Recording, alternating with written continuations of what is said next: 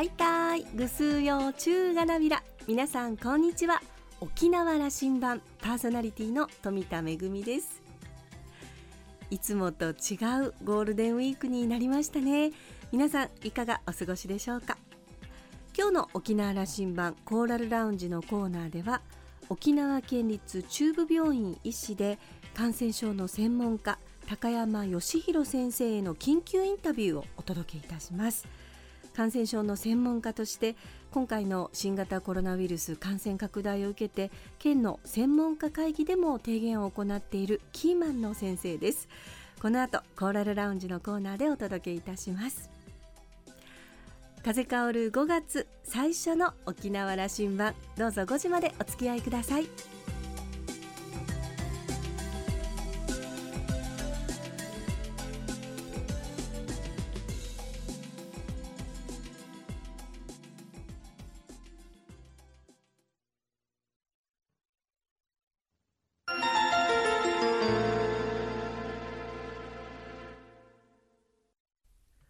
那覇空港のどこかにあると噂のコーラルラウンジ。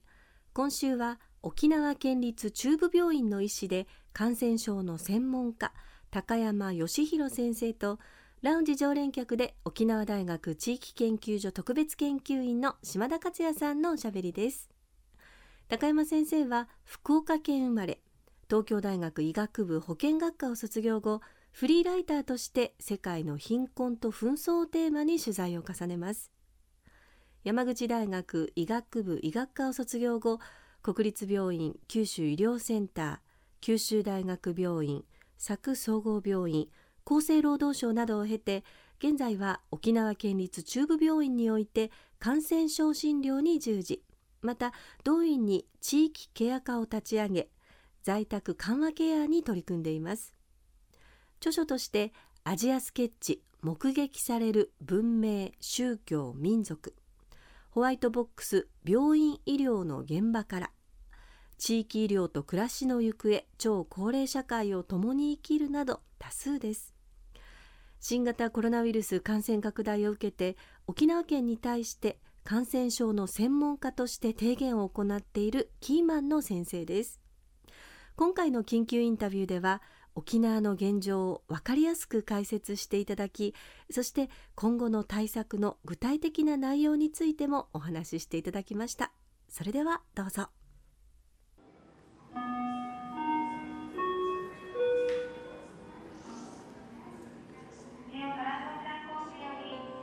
沖縄県におけるその新型コロナがどんなふうに流行したのかということについてお話をしましょうね。あの2月の5日6日ぐらいですか。あの立て続けに、えー、あごめんなさい。この時はこれ症状ベースなんです。まずこれの説明しなければいけません。発症した日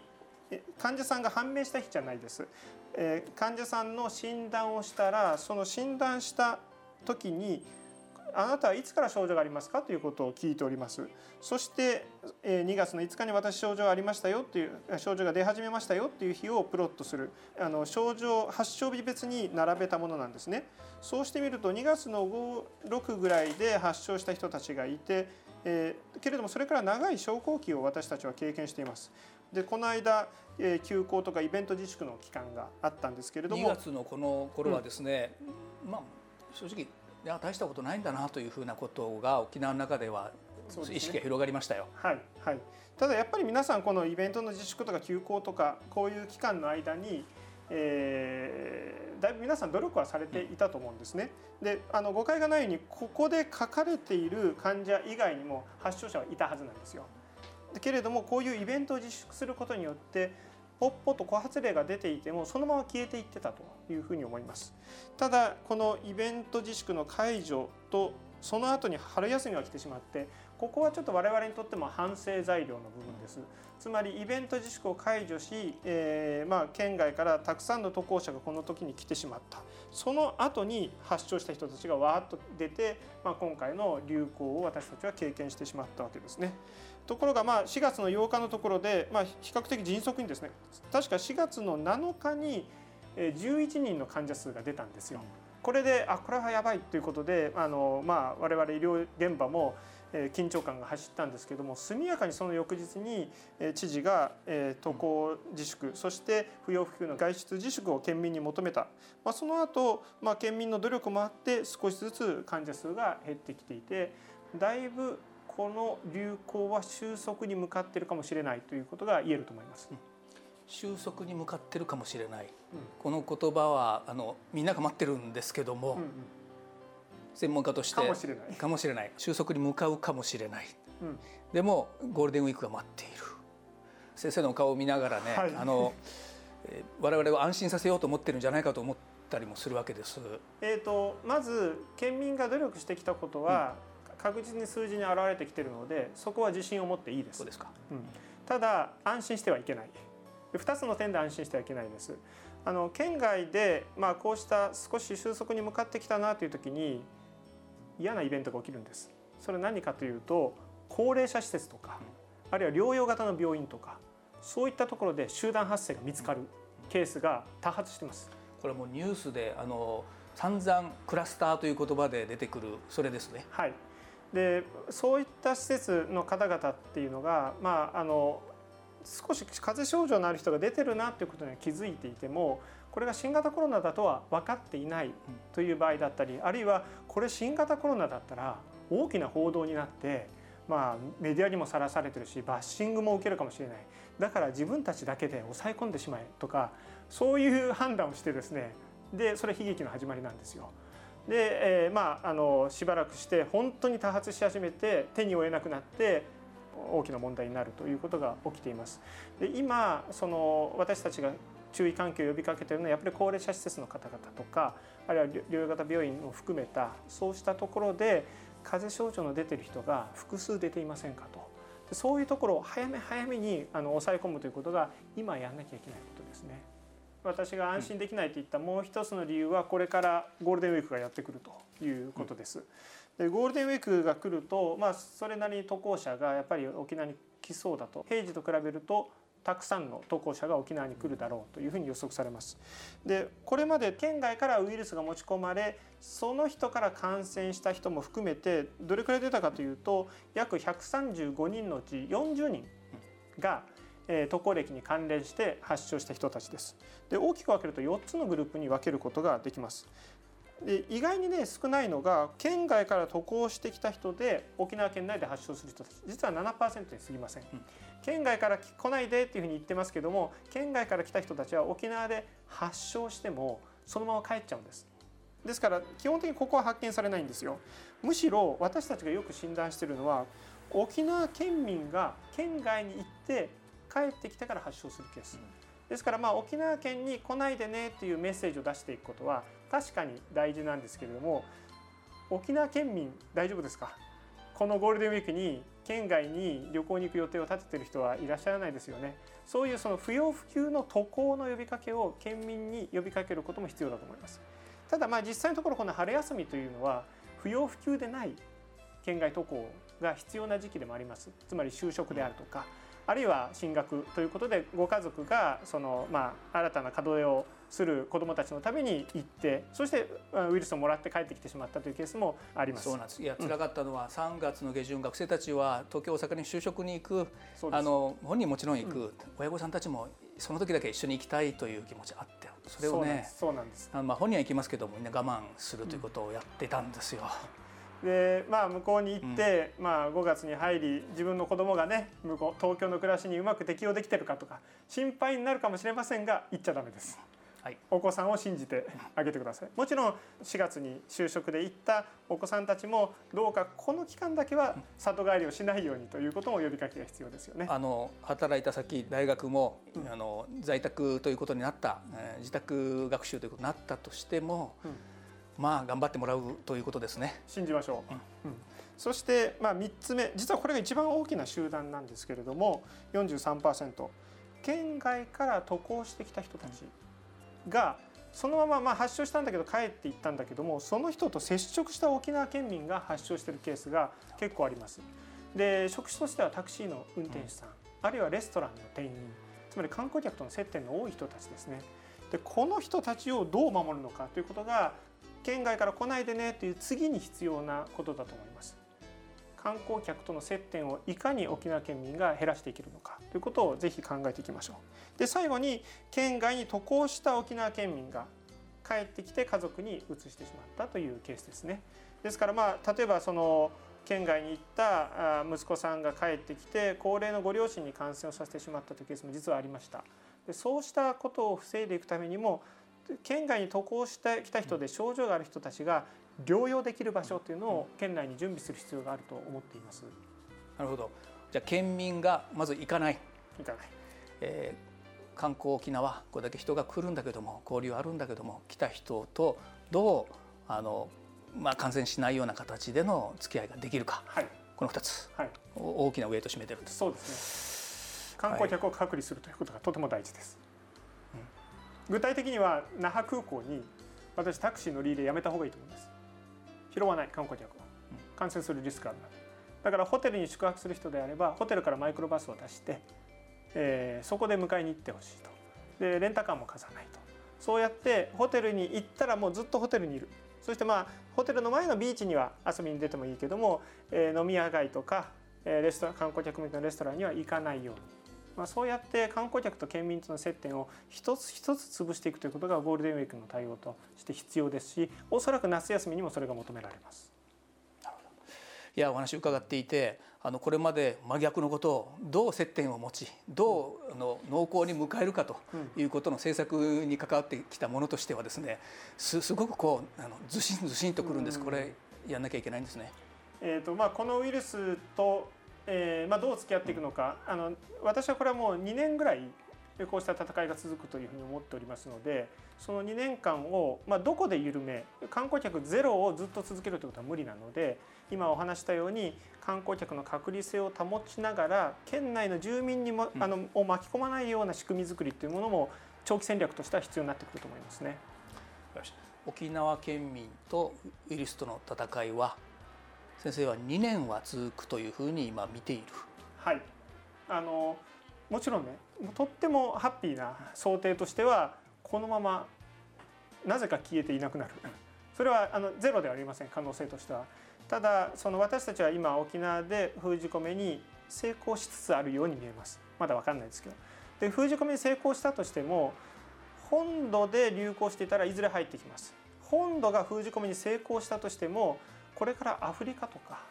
え東南アジア諸国での流行がやっぱりあの広がると思うんですね。そういった国々での流行が起きている限りいつかやっぱり日本に持ち込まれるんですよ鎖国しない限り。そういう意味では、えーまあ、通常新興感染症というのはスペイン風邪もそうですし新型あの2009年のインフルエンザもそうでした、えー、一定期間、えー、数年にわたって、えー、小さな波大きな波を繰り返しながら流行するものですからこの新型コロナもそうだというふうに考えておく必要があると思います。いわゆる2波3波という話なんですね。はい、すね。あのまあ世界に、まあ、10年前のあのその SARS と比べるとというあの私の素人からの理解でいうと、うん、世界にこれだけ広がったものはもうそれは簡単には収束しないんだということ、はい、というあのすごく単純に私はそこを理解してますけれども、はい、あの時は地域も限定しぎゅっと狭いエリアで閉じ込めることができた。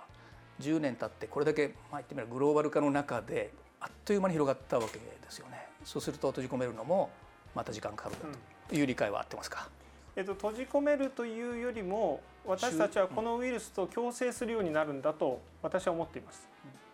共生するつまり今私たちはインフルエンザと共生してますよね。インフルエンザを封じ込め根絶しようと思っている人は言いません。毎年のようにインフルエンザは流行するそれを重症化させないために高齢者にワクチンを接種して、えー、死亡者が極力出ないようにしていく。この新型コロナについてもいずれ季節性コロナというものに変わっていく可能性が高いと私は思っています。これは仮説です。でそうだとすると、えー、まあ私たちはこの新型コロナという脅威を季節性コロナという平時の付き合いのウイルスにこう乗りこなしていく、そうした考え方が必要です。うん。ということを2年プロセスを踏みながらこれは歩んでいかなきゃいけない。というふうなことになりそうだと、はい、沖縄県庁今これとこれをやったらどうだという話を少なくともそれぞれの空港の利用客数あとレストランの利用状況そしてホテルの予約状況についてはあの定量的に毎日あの示していってその折れ線グラフがあの県民に見えるようにするということは必要だと思います。高山先生今何歳になられました？50になりました。体力はあのまだ衰えております、ね、はい、このウイルスとの戦いはあの続くというふうなことなので、はいうん、体力もたたいりますな。持久戦に入るわけですね、はいはい、沖縄に来る縁はどういうことだったんですか？あいい質問をしていただきました。2009年の私は新型インフルエンザの時には、うん、厚生労働省の対策本部で仕事をしていたんです。その時に、まあ、沖縄で最初の流行が起きたんですけども、うん、えまあ、あのこちらの病院の医師と連絡を取り合っていた時に沖縄が一致団結していることに非常に私は感動したんですよ。住民病院行政さまざ、まな人たち婦人会とか、えー、一致団結していることに、まあ、感動して私はあこういうところで医者をすると面白いかもしれない。希望してこられたんですねそしたら。そうです中部病院は全国的にも、まあ、ある分野すごく先進的で注目を浴びている病院だというふうに我々理解してるし聞いてますけども、うん、そうですか？いやいや そうかご自身が言うのもあれだけど。自分で言うのもなんですけども、うん、ただあの優秀な医師が多いし、うん、あの優秀な若い研修医たちが集まってきてくれてるのであの沖縄県民に貢献できる人材を育成しているというあの面白みはありますね。あの沖縄県民の誇りの一つだと僕は思っていて中病院という存在があるというのがあの10年もうちなちになっておられるけども、うん、どういうふうに沖縄県ということのあの特性や人々を見ておられます？いまだにワンダーランドです。そっか。よくわからない、うん、世界ですけどもただあの幸せなのは私の家族、うん、みんな幸せに沖縄で暮らしていて、えー、沖縄に来てよかったとみんな言ってくれているので、まあ、あとは私があの仕事をしっかり楽しんでやっていければ家族幸せに沖縄で暮らし続けられると思っています。えー、高山さんから、まあ、県民向けということのお願いを。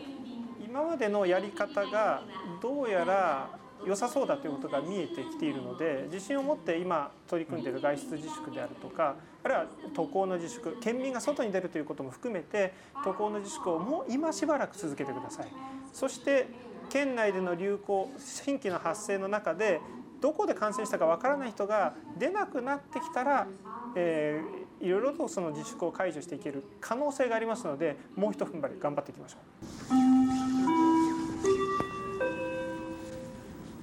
高山先生の方から県民が努力してきたことは成果が出ているとただしここで油断してはいけないというお話がありました外出の自粛そして渡航の自粛もう少し頑張りましょうね高山先生は SNS でも連日丁寧な情報発信をされています専門的な知識を持った高山先生が専門的な知識がない私たちでも理解できるように情報を噛み砕いて分かりやすく説明してくださっていること丁寧な情報発信本当にありがたいなというふうに思っています。高山先生は感染症の専門家として厚生労働省からも頼りにされている日本のキーマンでもあります。このインタビュー実は60分の映像付きで収録されています。動画共有サイトや Facebook でも見ることができます。沖縄羅針盤の番組ホームページそのリンク先を貼っておきますのでぜひお時間のある時にこちらもご覧になってみてください。今週のコーラルラウンジは沖縄県立中部病院の医師で感染症の専門家高山義弘先生とラウンジ常連客で沖縄大学地域研究所特別研究員の島田克也さんのおしゃべりでした。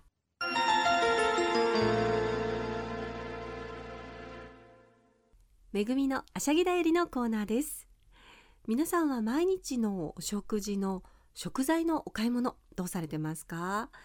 できれば数日分まとめて買い物の回数を減らして人と人との接触の機会を少しでも減らしましょうということが推奨されてますけれども、え、私はですね今週に1回のお買い物で、え、なんとかやりくりをしています。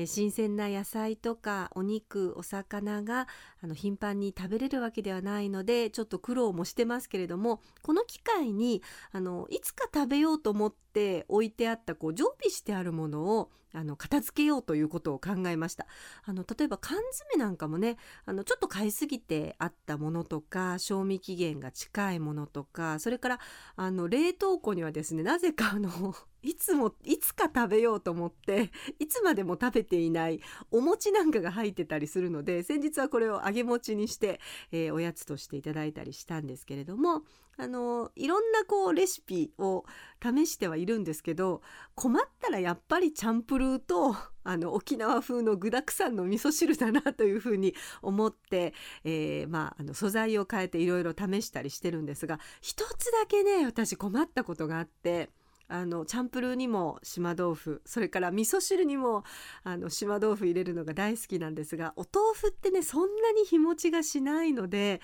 どうしようかなと思ってあの先日高野豆腐を戻したもので代用できないかなということで試してみたんですけれどももちろんあの新鮮なね島豆腐にはかなわないんですが高野豆腐でもなかなか美味しくできるなということを発見してあの新しいレシピになりました、え、限られた食材でのお料理えー、苦労されてる方も多いと思いますけれどもね、え、この機会に生まれるレシピもあるかもしれませんね。めぐみのあしゃぎだよりのコーナーでした。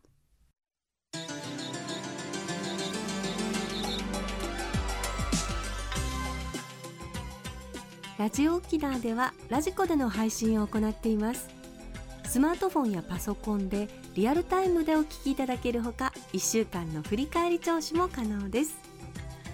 沖縄羅針盤の過去の放送音源はポッドキャストでも配信しています。こちらはラジオ沖縄のホームページからアクセスしていつでもお楽しみいただけます。